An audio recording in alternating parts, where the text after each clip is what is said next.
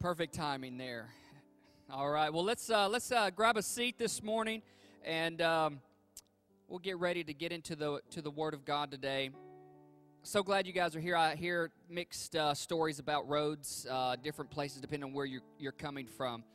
Um, so we've been looking at the radar and different things like that, just trying to make some uh, good decisions for this morning.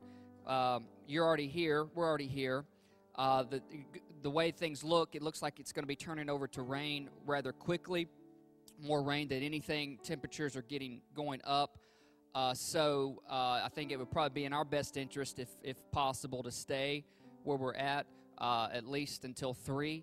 And uh, then you guys can, you know, we're going to bring the basketballs out. And um, uh, we got cheerleaders coming from the Grizzlies and, um, and pizza that the bishops are going to pay for today. So, you know, nothing like church family willing to go all in for the team, right? You know, you picked a good day. That's Valentine's Day to, to do that. We appreciate that. And of course, I'm joking, but um, she's like, oh, God, I hope so. I hope not. Uh, but I do think it would be wise to just stay put uh, for the next uh, 45 minutes or so.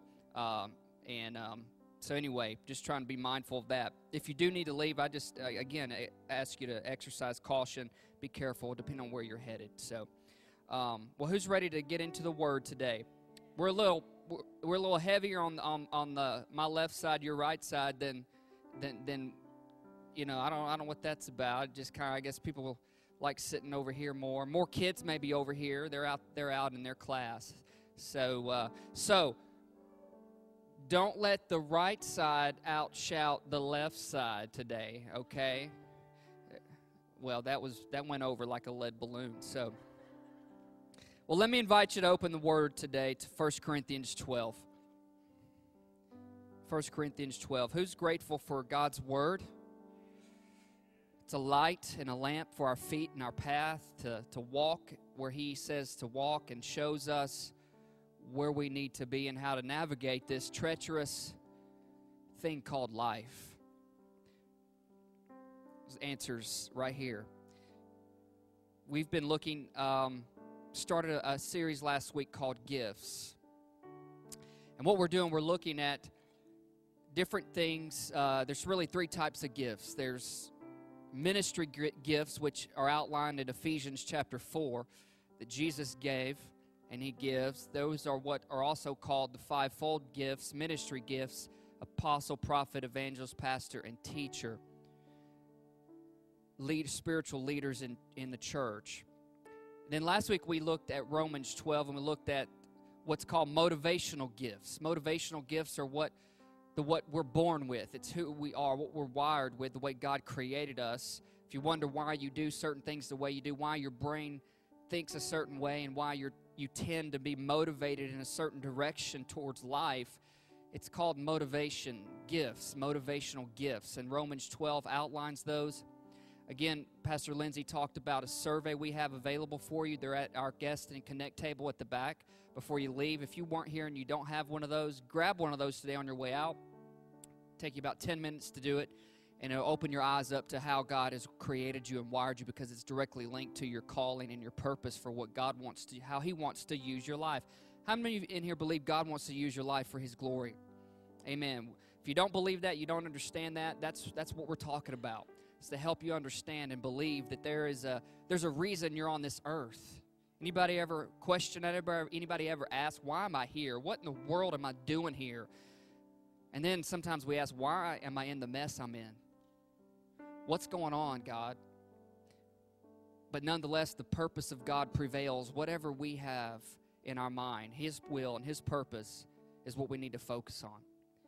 And then today we're going to look at 1 Corinthians 12. And we're going to look at what's called spiritual gifts or manifestation gifts, spiritual gifts, gifts that the Holy Spirit gives that we're not born with. They're not man produced, man made. These are what the Holy Spirit gives us to accomplish God's will and purpose, not only in our life, but to help other people to do that for Jesus. How many of you would agree to say that there are a whole lot of people in this world who need Jesus? Amen. Over 7 billion people alive.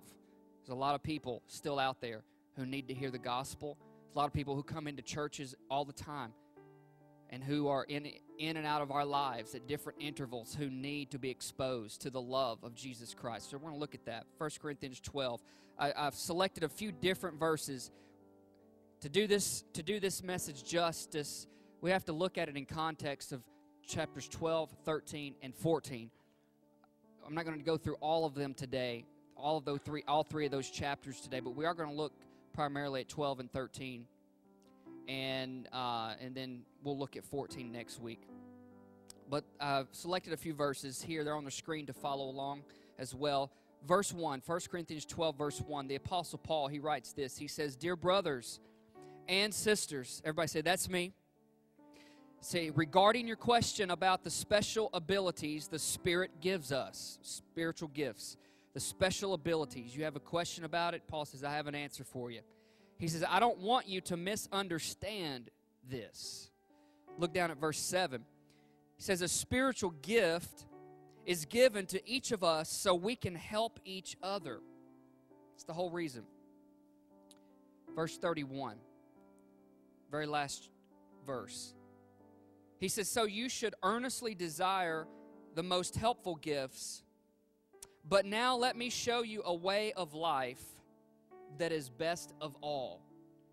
Now look in chapter 13, verse 13, very last verse. He says, Three things will last forever, guaranteed faith, hope, and love. And the greatest of these, say it with me, is love. Verse 1 of chapter 14 says, Let love be your highest goal but you should also desire the special abilities or gifts the Spirit gives. Let's pray over this. God, thank you for the word. Thank you for what you say about life. And oftentimes, Lord, we're guilty of weaving a web of chaos and discontentment and we go through disappointments. But I firmly believe and I am thankful that no matter what we face, no matter what we have gone through, you have a purpose for our life. And you want us to fulfill it. So, Lord, today open our eyes and help us to see that. Help us to know what you have to say about our life. And God, may we have a willing heart to embrace it and to forsake whatever we need to forsake in order to, uh, to give ourselves completely and wholly to your will. For your will and your ways, they're better than ours. Your thoughts, higher than ours. So, Lord, let us not be prideful today. But let us be humble today. Make our hearts soft, receivable, to, to be able to just receive what it is you have for us. We thank you now. In Jesus' name. Everybody say amen. Amen. Check this verse out Ecclesiastes 3. Thank you, Jake. Ecclesiastes 3 this is the amplified version. He says, To everything there is a season. To everything there is a season and a time for every purpose under heaven. Everyone say purpose. That God has also planted in our hearts a divinely implanted sense of purpose. That everything has a season and everything has an appointed time. Everything has a purpose. Everything does and that in our hearts, in the hearts of humanity, God has put within us, planted within us, a divinely sense of purpose, meaning we know inside, in our heart of hearts, we believe, we know, we have this question why am I here? I have a reason that there must be a reason that I was born. There's a reason I exist. There's a reason God has put me on this planet, and it's for His purpose. For His purpose. So we understand that we were created on purpose by God. According to Genesis 1, 2, and 3, God made us. God fashioned and formed us. God created us in His image and in His likeness. And He created us on purpose and He created us with a purpose. Now, that purpose chiefly is this that is to be in fellowship with God and to be faithful in what God has called us to do. Overall, general term, that's for everyone.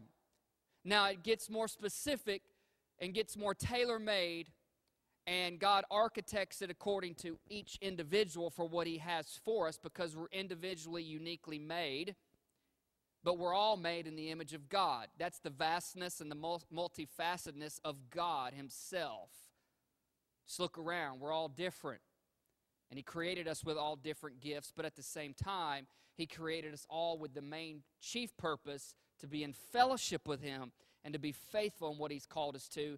And might I add that no person ever who has ever lived, whoever lives now, who, ever, who will ever live, will ever truly be content and fulfilled inside and except by fulfilling that purpose to be in fellowship with God and to be faithful in what God calls us to do.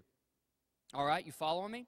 So, but first things first, that is to begin to understand who you are, how you're wired, what made, mo- motivates you. Again, we talked about that last week. Romans 12, if you're taking notes, Romans 12 is a good place to start.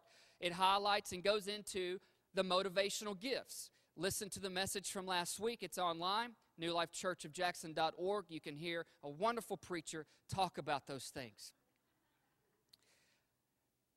But we also have to go along with that what we call a gift survey or a gift inventory. It's 49 questions, and it highlights uh, and it goes over the seven motivational gifts. I would encourage you if, you, if you don't have one of those, you've never taken one of those survey gifts, then pick one up at the table before you leave, at the Connect table. Take it home, answer it, fill it out, and it's going to show you what your top gifts are. Your top one, two, three gifts are, and it goes on down to seven.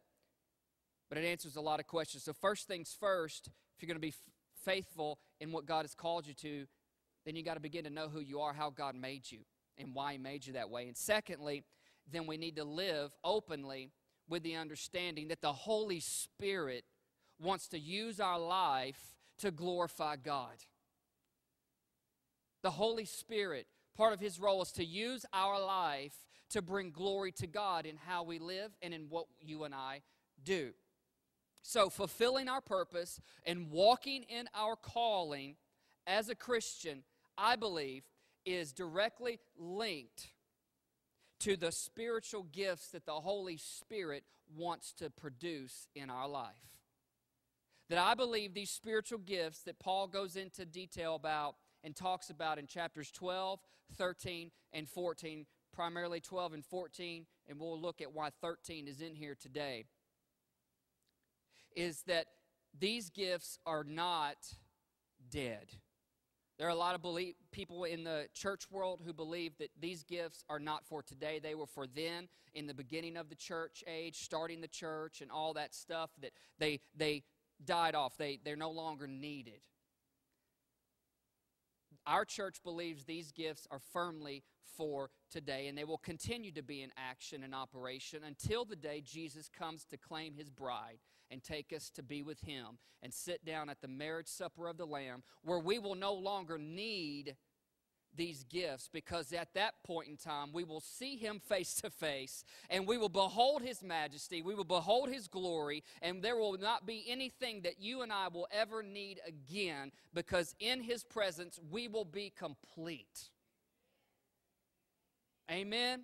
But while on this planet, while living in flesh and blood, while breathing, while going through the trials and tribulations of life, while we have the joys and the victories of life, while we have what's going on in our lifetime, we need the help and the power of the Holy Spirit.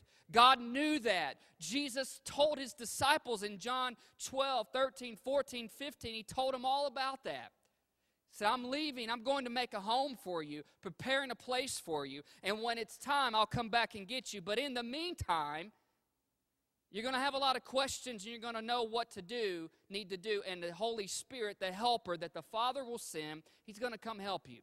Now, I, do, I talk about the Holy Spirit's role in different facets, primarily around the day of Pentecost that takes place 50 days after Easter. So you'll hear more about that coming in May. Uh, or in April, somewhere at the end of April, beginning of May, however many 50 days is after Easter, which is the 27th of March. That's not far away. But I want to primarily stick to this today the spiritual gifts and how they're needed, how God desires to pour them out, how, how the Holy Spirit desires to manifest himself in a believer's life. And so, so we're going to look at that. Now, the thing is, I believe, again, fulfilling our purpose, walking in our calling, directly linked to the operating of the spiritual gifts the Holy Spirit gives. The ultimate reason for these gifts is to help other people. God desires His church, His people, to help other people to know Him, right? And to live for Him. To know God and to live for God.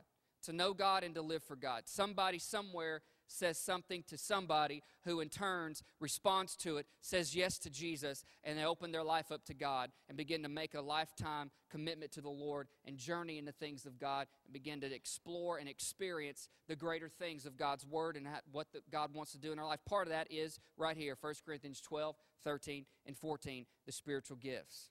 Now look at this statement on the screen. I do not want the people that I pastor to miss their moment and their purpose. Thus, I desire that everyone in our church to operate in the special gifts the Holy Spirit has for them and what He has for you. I desire that the Holy Spirit would be great in every single one of our lives. He expresses Himself in different ways, but one big way is this right here spiritual gifts. But again, to understand it, we've got to look at it, look at it in context, and I'll try to do justice here and get through this. He starts out in chapter 12. He says, Look, I don't want you to misunderstand this whole thing about spiritual gifts because here's the thing over the ages, charismatic Pentecostal churches have gotten a bad rap when it comes to spiritual gifts. And we've gotten kind of, I believe, we got over the years, we've gotten off track. And I don't believe no one church is really completely on track because we're still seeing things in a limited view, the way Paul talks about in 1 Corinthians 13.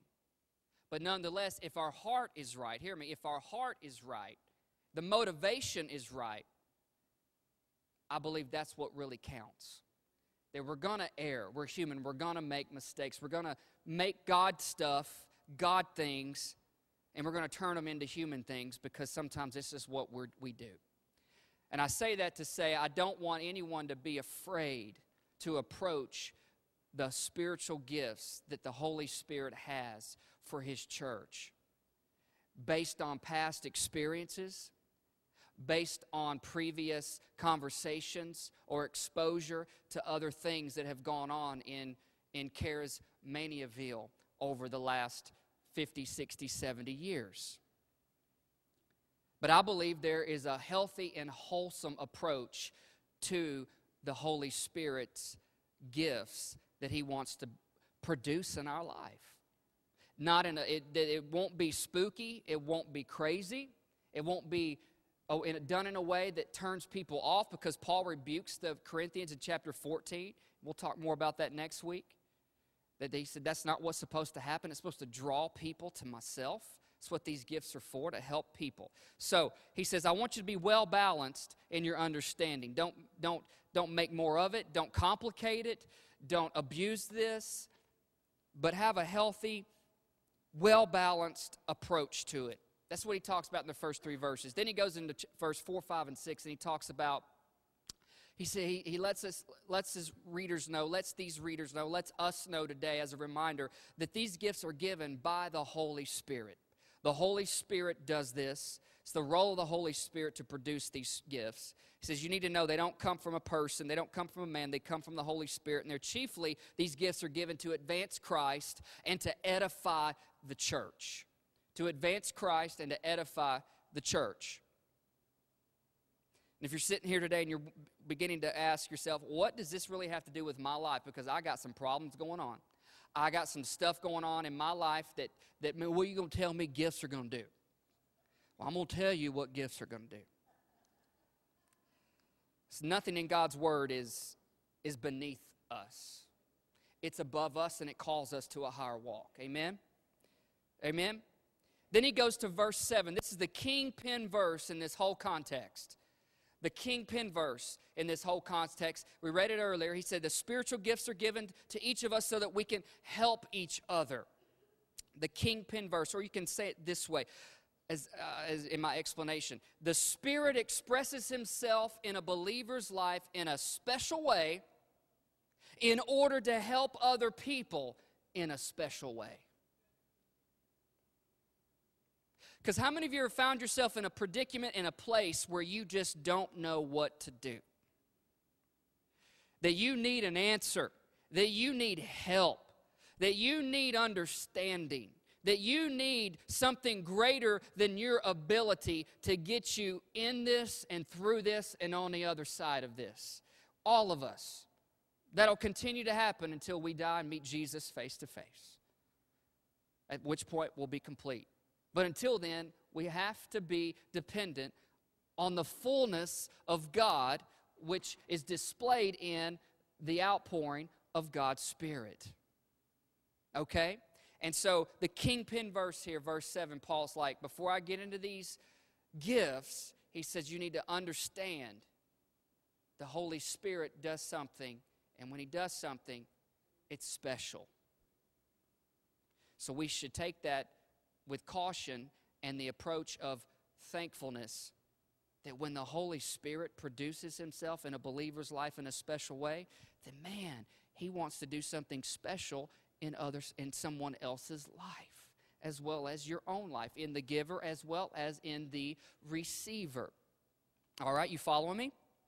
So context in church gathering, in church service, in the time when God's people co- come together corporately, then what Paul is getting at is that everyone present can benefit from what the Holy Spirit does. While at the same time, if something's done specifically for an individual, that individual will also be strengthened and benefited. But everybody can benefit from it.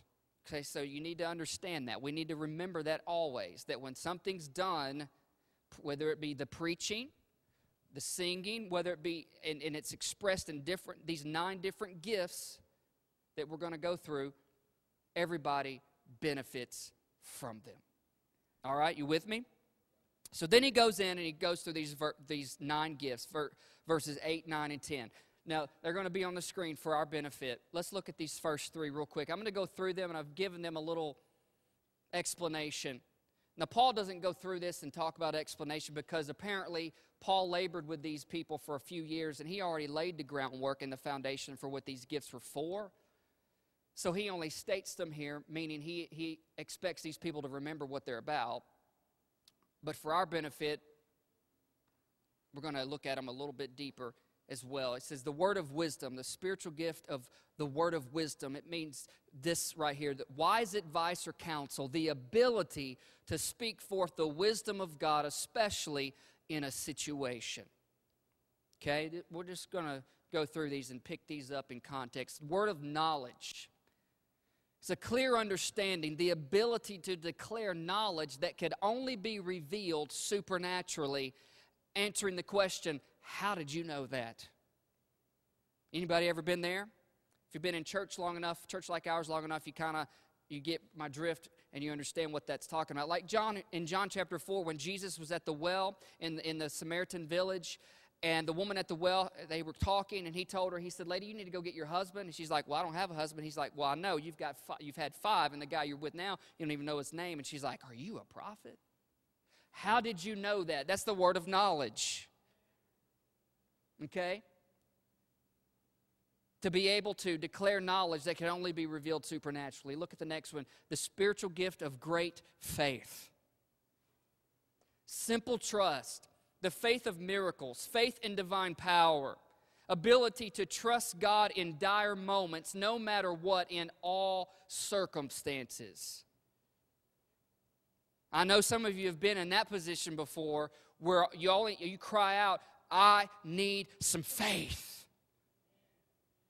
Like Peter in Matthew 14, when Jesus told him, Walk on water, and, and Peter does walk on water. That takes great faith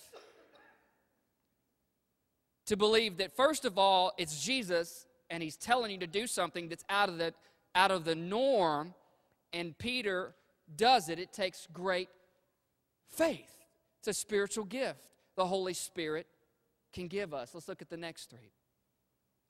There's nine of these. The spiritual gifts of healings. Healing the sick by laying on of hands anointing them with oil or by word alone speaking it over someone's life. The ability to give healing and the ability to receive it. Not only to give it, but also to receive it. The gifts of healings. The next one, perform miracles, a spiritual gift of performing miracles, miraculous acts, the ability to raise the dead, the ability to restore sight to the blind or hearing to the deaf, etc in order to override the laws of nature. That's what the spiritual gift of performing miracles will do. They'll override the laws of nature.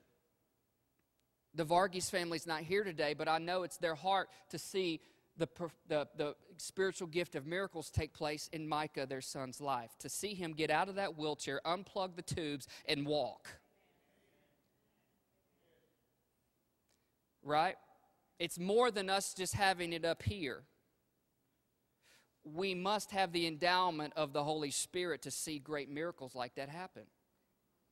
And he's just one example of miracles around this world. But the Holy Spirit wants to do that. Do you believe that?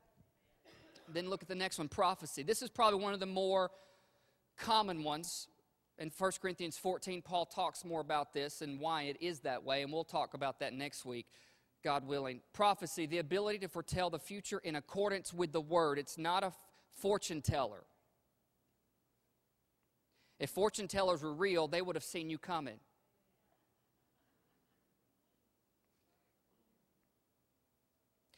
Anything that happens like this, it's all based on God's word and will never contradict the word of God.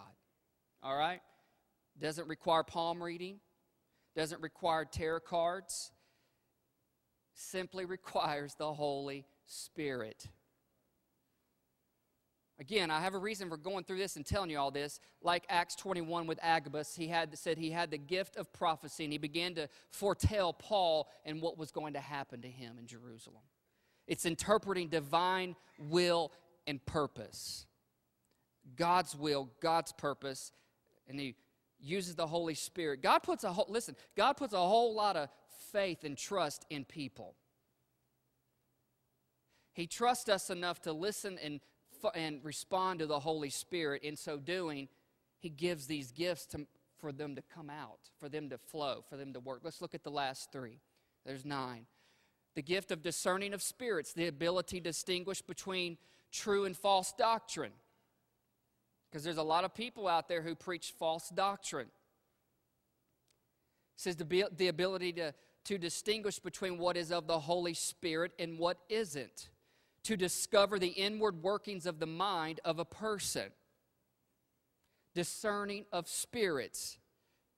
It's something that I really believe this is something we all need to be pursuing and asking God to help us in because we can all be duped. We can all fall for the con. And we need to know if it's of God or, or, or not. Like Peter with Ananias. Ananias lied. Peter called him on it. He said, You, you lied. Why'd you lie? And he made it, he reasoned, and he died, dropped dead. His wife, same thing, lied, died. You lie, you die. You lie, you die. Lord, help us. There should be more dead people, right? But that's part of what the Holy Spirit does. He gives you the ability to discern what's of God and what is of not. Ever been in a situation, or talk to a person, or in a deal, a business transaction, or, or, or some kind of relationship, and you've been one, you, you, is this of God or not? The Spirit of God will help you discern that. And you know when it's not sitting well, when things aren't gelling well, when you don't really have peace, then you don't move on it. You hands off, back off, move back. There's a reason. The spiritual gift of tongues, the ability to communicate with God beyond the limits of knowledge and understanding. Context. As an individual, this is a very important part of our devotional private life, one that we can foster, one that we can desire, and one that we can pray in. But Paul talks about it, shouldn't say Acts 14, I made a mistake. Should say 1 Corinthians 14, that Paul goes more into detail about it in the church services, in the corporate worship. It should not be the biggest deal that goes on. It's just one thing that could happen. But any We'll describe that and talk about that next week. Then it's the interpretation of tongues, the spiritual gift of interpretation of tongues, the ability to interpret the tongues into the known language of the listeners. Basically, if it's going to be done publicly in church, if someone's going to give a word of, in tongues, then what Paul is going on to tell us is hey, there should be an interpreter there. And if not, then don't need to give it. Because what good is somebody going to speak an unknown language to somebody if you, first of all, can't even understand it? If I just sat up here and spoke in a language that none of you understood, then all I've done is wasted your time. And I felt really good about a message that nobody understood. Same difference. God does not want us to misunderstand this. That's why Paul talk, starts off in verse 1 I want you to understand this. There's a reason behind it. So he goes through these gifts, and then he finishes this part of this chapter with verse 11, and he says, It's the one and the only Spirit who distributes all these gifts, and he alone decides which gifts each person should have. So these gifts come from the Holy Spirit. They're not man made. They're not something anybody, any one of us, can ever fabricate or manufacture out of our own accord. It must be the Holy Spirit. If you're going to give a word of knowledge or you're going to give a prophetic word into someone's life or you're going to tell, lay your hands on somebody who's sick and you tell them to get well and you're doing it out of your own nature, guess what? Nothing will ever change. Nothing will ever change. But he said, This is from, these are from the Holy Spirit. And because they're from the Holy Spirit, then it's going to bring forth the will of God, the purpose of God, which is to advance Christ and to edify the church. All these gifts happen and flow in our life, not just in church. They shouldn't just happen here. This is a big part where it can happen and should happen every time the believers come together. But in our everyday walking around, going about life, these gifts of the Holy Spirit can happen, can flow in our life. I firmly believe that. Then why would God just limit it to just the four walls of a congregation when there are so many more people that we come in contact with throughout the week, throughout our life, who need a message from God? Amen? It can happen, and it does happen, and it should happen. So he wraps that part up by saying it's, it's all by the Holy Spirit. But then, because we can read ahead, because we know that this is written in chapter and verse, that if you read all of this together, you understand that chapter 13 is also a part of chapter 12, and chapter 14 is also a part of chapter 12 and 13. So because of that, and putting things in context, we're going to take 13, going to look at chapter 13 for a minute, and we're going to put it in context as to why it relates to these gifts, why Paul put chapter 13, the love chapter. It's not just for Valentine's Day. Makes a great Valentine's Day message. Everyone, everyone in red. But look at verse 31. He segues out of this, and I'm going to come back to 12 in a minute. But he segues out of this by saying in verse 31, which we read earlier, so you should earnestly, you should earnestly, you should earnestly desire these gifts. But he says this, but let me show you a way of life that is best of all. And then he goes in and talks about love. So, gifts, you could say, are the outward manifestation of the Holy Spirit, the hands, feet, voice, while love is the inward motivation of the Holy Spirit, the heart. The heart. So, love then is the heart of the church, or it should be the heart of the church. Love. And he, de- and he depicts love and describes love with the word for love in that language, agape. And here's what that means agape love it's the attitude or emotion of deep affection for another person with the focus being on loving action and not just feeling all by itself. Because oftentimes we're not, we don't feel love for certain ones. We don't feel, or there's another word for love for feel. But Paul's saying agape love here, a deep affection for another person that is focused on loving action, meaning love is a verb. Love is what we do and how we do it. And it comes from inside, from the heart. And none of us can have this kind of love, agape love, except we have Christ Jesus in our life. Because our love is limited. Anybody remember the first day you got saved, or maybe the first week or month you got saved? For those of you, you're born again, and you, you remember that? You suddenly loved everybody. Everybody. You loved everybody. You loved that one who was the meanest, crookedest snake in your life. Why? Because the love of God came fresh and anew inside of you, right? That is the power of love. And I know there's songs, and I'll save yourself and myself from embarrassment of that. But there's love is powerful. The love of God is powerful. It changes us. Those of us who have been affected by His love, we know that because we no longer hate what we used to hate. We love. Sad part is religion has taught us differently. But relationship with God through Christ teaches us, compels us to constantly change and to be changed by love. So, why is this whole thing about love? What's the deal with it being put smack dab in the middle of spiritual gifts and all this stuff? Because I believe love is the heart of the church. Love is the motivation of the Holy Spirit. So he goes in in first three verses, he talks about if I could do this and if I could do that, and if I could do this and I could do that. He ends each one by saying, I would be a loud noise, that I'm nothing, and I've got nothing. In other words, without love, I'm a loud nothing without anything.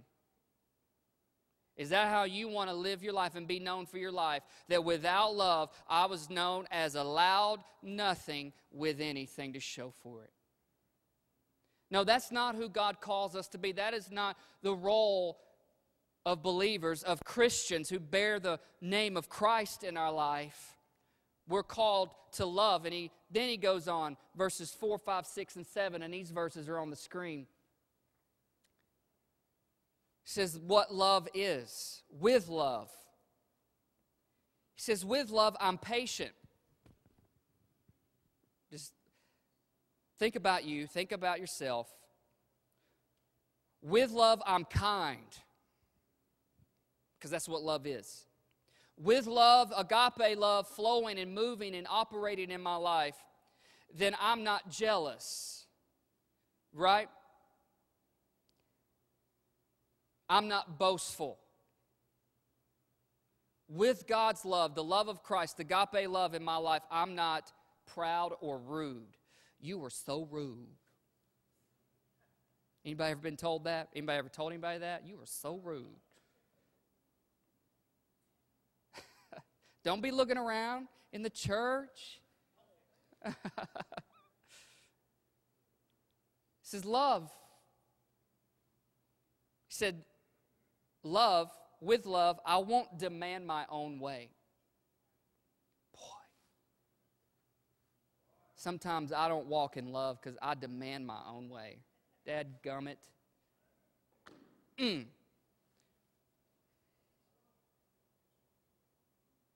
Love is not irritable. Psh. I need to get home. this is not the way I want this to turn out today.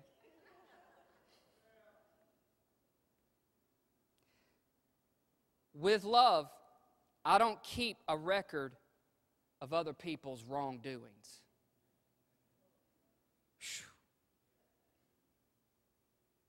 I feel that more right here than it. No, I'm kidding. I'm teasing. I'm teasing you. With love, it says, I don't rejoice about injustice.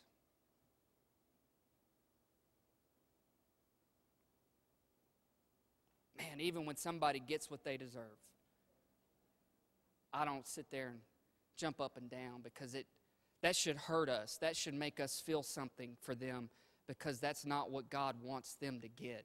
Sometimes people just going to get it because they don't learn, they don't change, they don't want to. But that doesn't mean we sit there and throw a party because somebody's going to hell. Because somebody's missed their way. Because somebody got what they deserved. They might have. Doesn't mean we should rejoice in it, right? Because somewhere, somehow, love didn't win in them. It says, But with love, we rejoice whenever the truth wins out. Because with love, if I have love, the love of Christ, agape love moving and flowing in my life, then I don't ever give up. I don't ever give up. I don't ever lose faith. With this kind of love, I'm always hopeful. You ever been around somebody like that? It's because they got God's love working in them. I've been around some people who have far less than I've got who are more joyful than I ever have been. More optimistic about the outcomes of things because they got the love of Jesus. With love, it says, I you will endure through every circumstance. How do you get through life? How do you get through stuff? Love of God. You see, God's love is multifaceted. God's love changes us. It doesn't just make us a better person, it revolutionizes how we go through life. With this kind of love, man, I don't ever give up. I don't ever lose faith. With this kind of love, I'm always hopeful. With this kind of love, I will endure every circumstance, no matter how mean and ill spirited somebody is towards me, that I'm going to love the hell out of somebody. I'm going to love the mess out of them. And Lord knows that ain't easy to do because He has been doing it for a long time. And he had one of the biggest love displays ever, and that was when he was nailed to a cross willingly. And he died and went away for three days thinking and making everybody think he wasn't ever coming back. And then he shows up with nailed, scarred hands and a scarred forehead and a pierced, scarred side. And he walks around for 40 days talking to his disciples, and he's letting them know don't you be afraid, don't you lose heart, because I have overcome the world and joy is for you who endures. Love really does win. Why would Paul put this chapter in the middle of gifts? Because the church was abusing the Holy Spirit. They took something that was sacred, something that was holy, that was pure, that was motivated in love and they turned it around and they made a spectacle out of gifts. And so Paul writes this letter and he writes out with chapter 12, which didn't write it originally with chapters and verses, it was just penned and written all the way through with no breaks. But for our benefit, we can pick up on it he writes 12 and then he's like i can't stop at 12 because that's not good enough for you because just because you can flow in some word of knowledge just because you can have some gifts of healings and god can use you to do some miraculous powers. He said i got to keep on going here and talk a little bit about this. He said if you don't have love then it doesn't matter if you can speak to a mountain and that mountain moves out of your way. It doesn't matter if you can have the tongues of angels and the tongues of heaven but if you don't have love in your heart heart towards your brethren, then you are nothing. It does not matter if you can interpret Scripture and make everybody be all thrilled with who you are and all the knowledge that you know, but if you don't love somebody, then you are just a nobody. Paul was harsh when he did this because he said, Shame on you, church, who say you love Jesus but you're going to use the precious special abilities of my spirit for your own benefit. Going to make yourself look good, going to make yourself look special. You're going to make people fall in love with you instead of falling in love with Jesus. Why does he put this in there? Because he says, Shame on you, church. At the end of the day, it does not matter what you can do in God, it matters what God can do in you. And only He can produce that kind of authentic love. A love that never fails. Love. And in context, what this says for you and I is this if I love you, then I'm going to ask the Holy Spirit to give me a gift to help you. Might I throw in, perhaps we don't see the manifestation of these spiritual gifts in the church the way we should is because we don't really love the way we should. But on the flip side, might I add that perhaps we will see more manifestations of these gifts increase as our love for each other increases. The last time I checked, our country is divided. Our country is torn in different ways, not just politically, but our country is torn in a whole lot of ways. And you know what's going to heal and make whole our country? Do you know what's going to make our country right? Is the pure love of Jesus Christ. And you want to know what some what people need to see when they come through the doors of our church and when they are in fellowship with us at any given time? They want to see what love looks like. They want to see that love is in action, that love is real, agape love, a deep affection for another person, focused more on action than just feeling. Because if it was based all on feeling alone, we probably wouldn't hang out with too many people. We probably wouldn't even be in church if it was just based on feeling alone, because most of the time we don't feel like doing anything. But that's why God doesn't let us off the hook, because I don't know about you, but Jesus probably didn't feel like going to the cross. Nobody wakes up and says, Hammer my hands with nine inch nails to a wooden beam. I just feel like doing that today. What motivated him? What motivated him to sit at a table with 12 other men, knowing the one near him who dipped his bread in the same cup that he did was betraying him? And he was still willing to finish eating with him. And he was still willing to go to the cross and die for him. Love. Why does Paul talk about this? I got to quit. It's 12, man. I got to stop. Why does Paul talk about this? Why does he put chapter 13 in the middle of spiritual gifts? And then he, st- then he goes into 14 and talks about the, the operations of them in a believer's life, especially in a church. Because love is the heart of the church, love is the motivation of the Holy Spirit. That, friend, church member, Christian, brother, sister in Christ. That if we want to see more of the movement of the Holy Spirit in our life, then we have to start forgiving other people. And we got to stop harboring offense towards one another, who are namely brothers and sisters in Christ.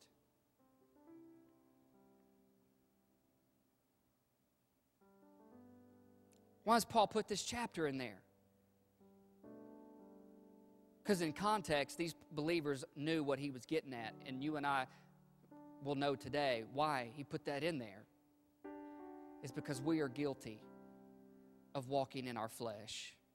We are guilty of living in our flesh, according to our flesh.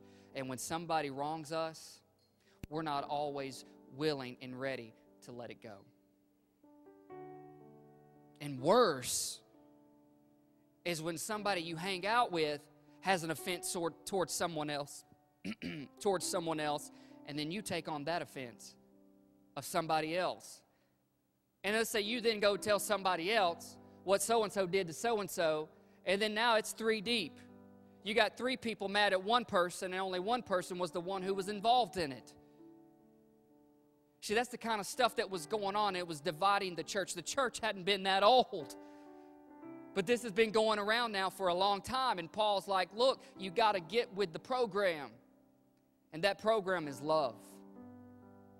Then, more than anything, the Holy Spirit desires to move in our life. More than anything, the Holy Spirit desires to flow in our life and to give and produce these, these spiritual gifts because they do help other people. They chiefly advance Christ and they edify the church. I would, if I did a survey today and, and, and, and I had a prophetic word for every single one of you, and you know that that prophetic word does what Paul says in 1 Corinthians 14, it's going to edify you, bring comfort to you, and exhort you and build you up, then everybody's going to raise our hand for that. And let's say I had that and I gave that to everybody, and I asked the question, how'd that make you feel? Most likely you're going to say, man, that made me feel real good about myself. It made me feel real good about what God says about my life. Yeah, so think about how that feels to you.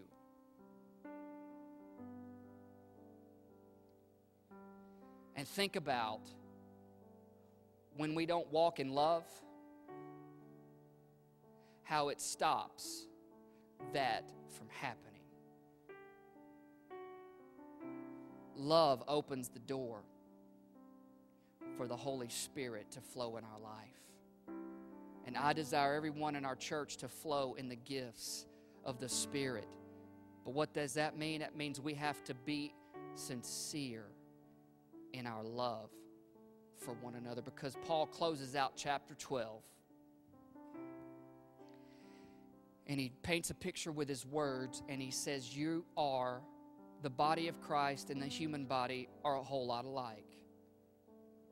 A human body has many parts, but it makes up the one body. So it is with the body of Christ. Many parts are the people making up the one body, the body of Christ.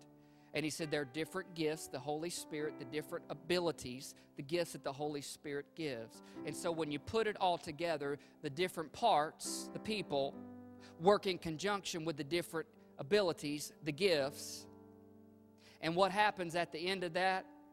The church gets better and Jesus gets greater. The church gets better and Jesus gets greater. See, when you walk in love and the Holy Spirit is flowing in our life and working in our life, the parts, the people are working in conjunctions with the abilities, the gifts of the Spirit, and so therefore it's producing. The church is getting better, and Jesus is getting greater.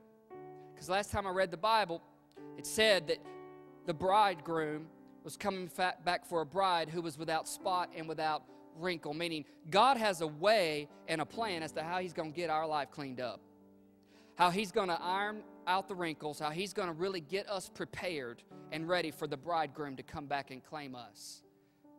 How does He do that? One big way the Holy Spirit and the gifts. The church gets better, Jesus gets greater. I want to see the church get better all around the the church of God. I want to see the church get better, and I want to see Jesus become greater in our day and time. Because I certainly believe that God is not finished saving souls.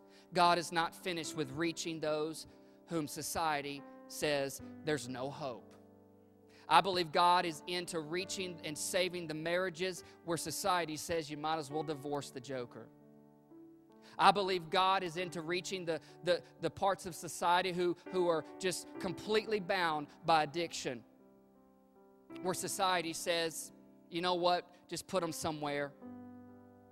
Put them through some program, maybe that'll help them. No, I believe it's greater. I believe Jesus can deliver. I believe Jesus can heal. I believe Jesus can resurrect. I believe Jesus can overturn and override the laws of nature. And how does He do that? He does it through the Holy Spirit. I want to see the Holy Spirit be poured out in such an awesome, fresh way in our day and time that I don't want to just live just this plateau Christian life until I die. I want to see the power of God be poured out on our planet. And I want to see the power of God move in our society. I want to see the power of the Holy Spirit displayed in the local church like never before, in a way that is healthy, in a way that will bring forth good things for the kingdom of God. And it'll it'll advance Christ and it will edify the church. The church gets better and Jesus gets greater. I want to see that. I want to see that in our church. I want to see that in our church. I want to see that in our lives. Let's stand to our feet get done because some of us got some Valentine's places to go, people to see. We got love for one another.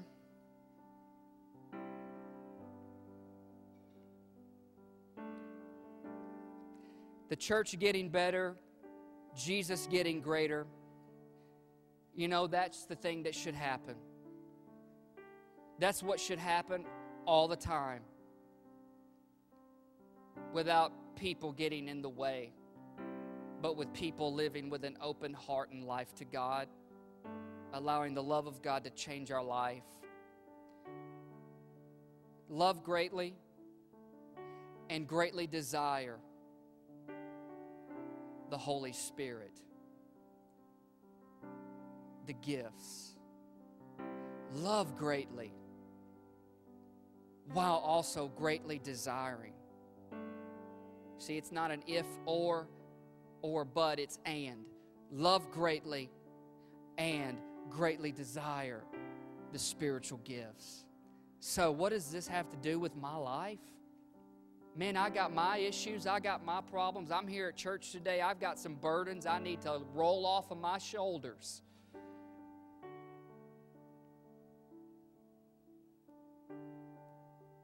I got some stuff going on in my heart that I need forgiveness for. And but I also I got some things where I need to forgive other people for. I've got some things that I need to just settle because I've not made the best decisions and it's got me to where I'm at today. Or, man, I've got some concerns for my kids. I've got some concerns for my children. Things just aren't working well right now.